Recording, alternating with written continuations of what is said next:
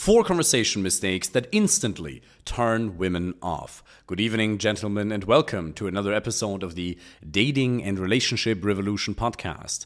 My name is David Meessen, and I'm a professional dating coach. And over the years, I've worked with men from 24, 25 different countries and helped them get a better dating life and find the right girlfriend or life partner.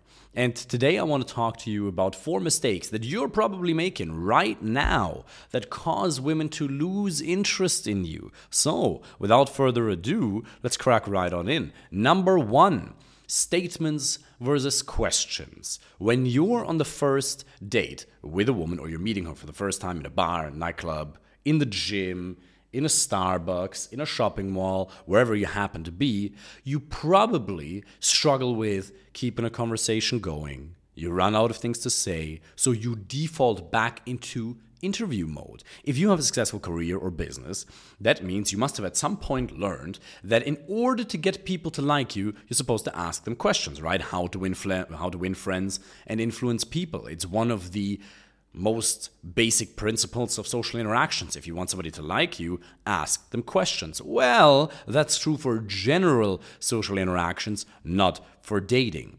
If you default back to an interview mode where you constantly ask her, So, where are you from? How old are you? What's your job?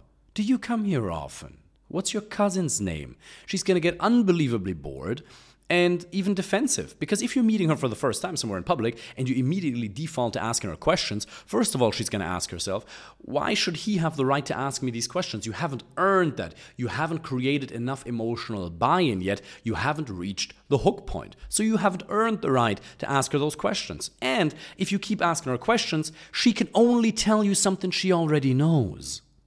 And if she tells you something she already knows, she's probably to get bored. Now, obviously, you are to ask her questions. You're not a narcissist who only keeps talking about himself. But a good frame of reference to have in mind is three statements, one question. Because remember, you need to differentiate yourself in your communication with women. And most dudes, most men, doesn't matter how successful they are, doesn't matter, doesn't matter how intelligent they are, they default back into that interview mode and she gets bored. So start talking about yourself. Overshare without being asked to. Overshare about your values, your goals, where you're going, what your mission is as a man, what happened today. Learn storytelling.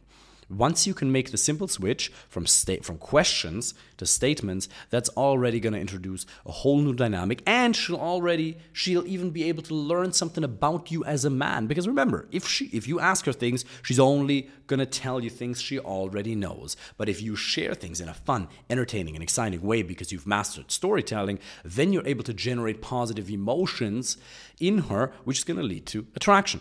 Number two, you're giving her too many compliments or none at all.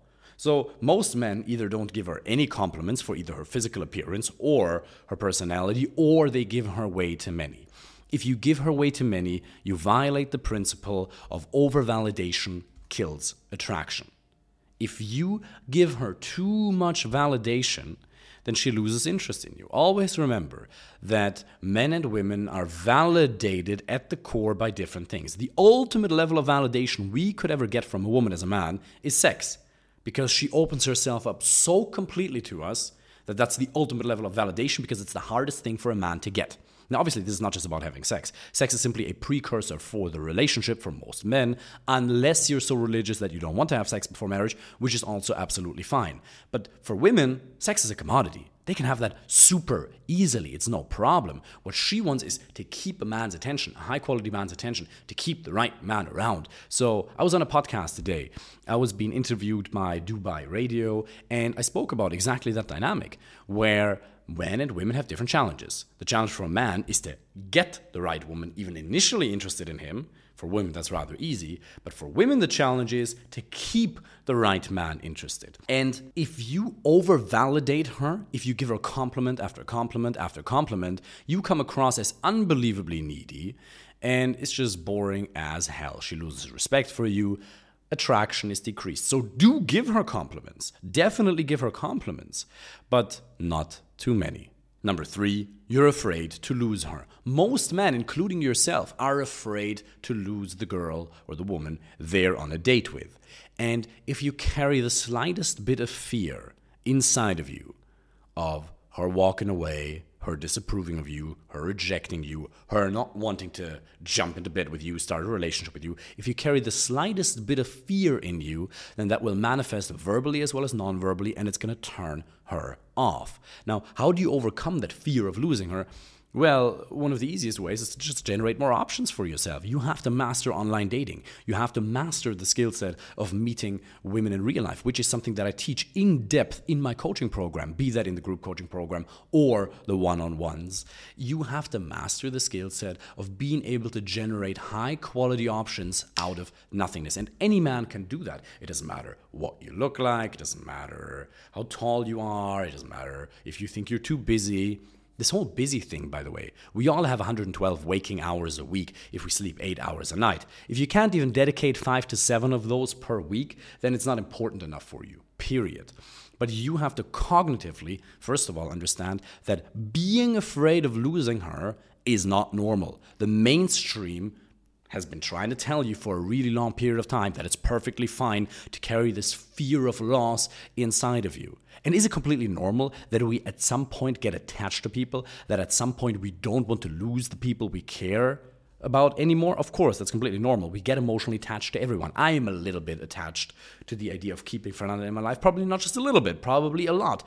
But you at least have to cognitively understand that if something should happen to the relationship, that it's going to be okay, that you can replace her. But it's very difficult to be in a relationship without having had options beforehand. I'm not encouraging you to keep dating for years and years and years on end. That's completely unnecessary. You don't have to go on hundreds of dates either. You don't have to sleep with hundreds of women. That's completely unnecessary but you do have to be able to generate some high quality options in your life to choose an amazing life partner from. Because if your options are limited, then the probability that you're going to have a high degree of compatibility with that person is going to be lower. So, one, rationally understand that you have to ban that fear from your life.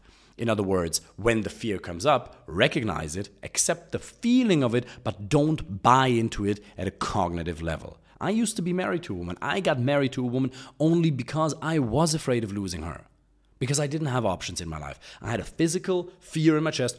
I'll never find someone like her. I'll never be able to replace her. I don't want to lose her. This fear was in my chest. And that fear drove me to make a commitment for life, which obviously I didn't keep because it was a terrible relationship. Not because she was a bad person, but simply because we weren't right for each other. You're going to introduce such an enormous amount of suffering into your life if you don't find somebody you're compatible with, if you don't create options for yourself, it's unfathomable. So you have to make a commitment to learn the skill of approaching women in real life in a respectful and effective way. If she's ever uncomfortable, if a woman is ever not interested in you, you don't creep after her, you leave her alone immediately. But you do have to make the first step. You are a man. That is your job. So you have to master that skill set. You don't have to go to bars and nightclubs every weekend. You can, it's an amazingly fun place, but you don't have to go there.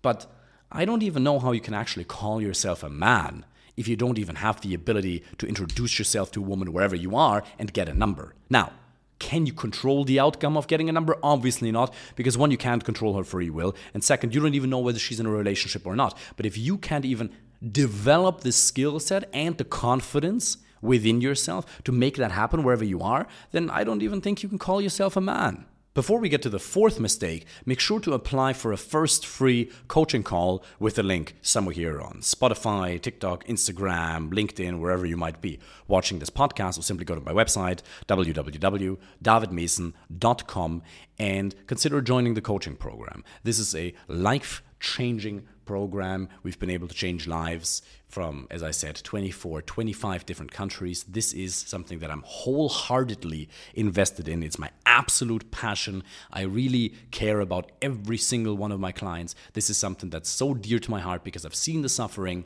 that men go through I've seen it firsthand what happens when you're in a relationship with a woman you shouldn't be in, or when you're alone and you just don't have that high quality social contact. Because the science is very clear. The number one predictor for human happiness is relationships. So, if you have any kind of good job, good career, good business, that means you've mastered the meta skills of learning, you've mastered the meta skill of discipline, at least to an extent necessary, that you'll be able to master the skill set of confidence, communication, and clarity, in other words, dating as well. So, apply for a first free call, and I'm looking forward to speaking with you. Now, mistake number four you ask her how many men she's had sex with. That's a terrible idea. Now you might say, David, I've never done that. Well, maybe you've played with the idea of doing it. Don't ever do it. You can only lose. Believe me, I've done it in the past, and she's either going to lie to you, or you're not going to like the answer you hear, or you might actually be satisfied with the answer, but the probability of getting that is rather small. And the real reason you shouldn't ask is not even because the answer you're going to get is either not accurate or you're going to be dissatisfied with it, but really because it's going to make you come across as unbelievably needy and weak. She's going to ask herself, what man of substance really has to ask that? Here's the thing if you've been dating her for a month or two or three, then you can ask her that. But that is not a question to ask her on the first date. I would actually very much encourage you to ask that question over the first couple of months of dating, way before you jump into an exclusive relationship with her, because that is something that might be of relevance to you. It definitely is to me, but don't ask it on the first date or second date. A degree of intimacy should have been established beforehand if you get what I'm saying. So, quick summary. Number one, statements versus questions. Do not fall into an interview mode, but three questions, sorry, three statements, one question. Second, don't give her too many compliments, but do use compliments in order to create a man to woman connection. By the way, you can create a man to woman connection in many, many other ways, but compliments is just one very effective way of doing that. Three, stop being afraid of losing her. Rationally reframe it, cognitively understand that that fear is inhibiting your success, and then make the choice to create options for yourself, high quality options. Four, never ask her, at least in the beginning stages of dating her,